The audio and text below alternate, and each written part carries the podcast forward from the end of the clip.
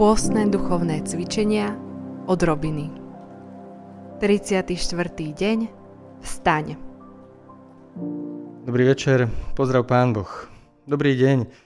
Priatelia, srdečne vás vítam v poslednej časti odrobín tohto týždňa a pozývam k nedelnej úlohe, teda vlastne nočnej nedelnej úlohe. Neviem, či viete, niektorí určite áno, že jednou z najstarších praktík takých dobrých reholí je nočné vstávanie na modlitbu. Nielen to, je to samozrejme aj veľmi biblické.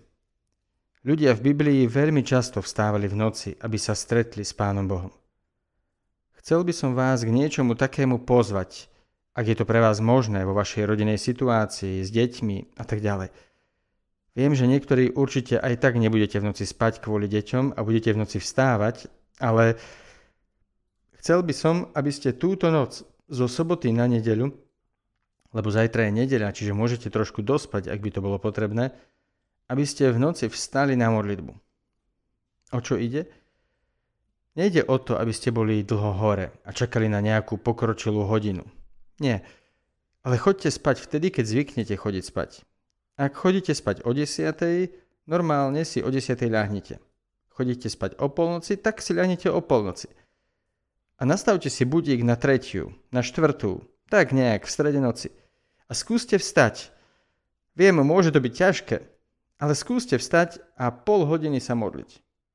Priatelia, noc má u Pána Boha výsadné miesto, pokiaľ ide o jeho prichádzanie k nám. Nielen to, je to čas, kedy Pán Boh urobil najväčšie veci. Všimnite si, že všetky najväčšie zázraky v histórii Izraela a potom tiež v živote pána Ježiša sa udeli v noci. Prechod cez Červené more bol v noci. Pán Ježiš sa narodil v noci. Zmrtvých stanie bolo v noci. Boh veľa veľmi dôležitých, veľmi mocných vecí vykonal v noci, akoby pod rúškom noci, tak, aby mu nik neprekážal. Aj preto, aby ho nik nevidel, pretože Boh je pokorný. Boh sa nerád vnúcuje so svojim konaním. Ak potrebuješ nejaký zlom, niečo sa v tebe deje a vieš, kúrnik už sa konečne niečo musí zmeniť, Možno práve o to ide. Možno od teba Boh potrebuje kúsok noci, aby si vstal. Otvoril mu srdce, aby si vstala a otvorila mu srdce a v tú noc v tebe bude chcieť vykonať zázrak. Priatelia, veľmi veľa ľudí sa modlí v noci. Viem, že nie je možné, aby ste sa tak modlili každý deň. Ja by som tiež nedokázal vstávať každú noc a modliť sa. Nie, pri mojom životnom štýle sa potrebujem primerane vyspať. Tak to má samozrejme väčšina z vás. Nehovorím, aby ste už navždy v noci vstávali. Nie, to nie je naše povolanie. Ale zajtra v noci, teda dnes, z dnes na zajtra, ak je to trochu možné, vstaňte na pol hodinu a pomodlite sa.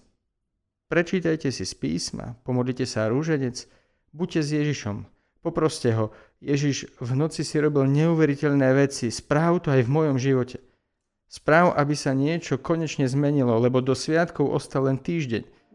Pane Ježišu, to už je naozaj posledná chvíľa, aby si ty konal, pretože preto vstávam v noci a dávam ti priestor, aby si vo mne mohol konať.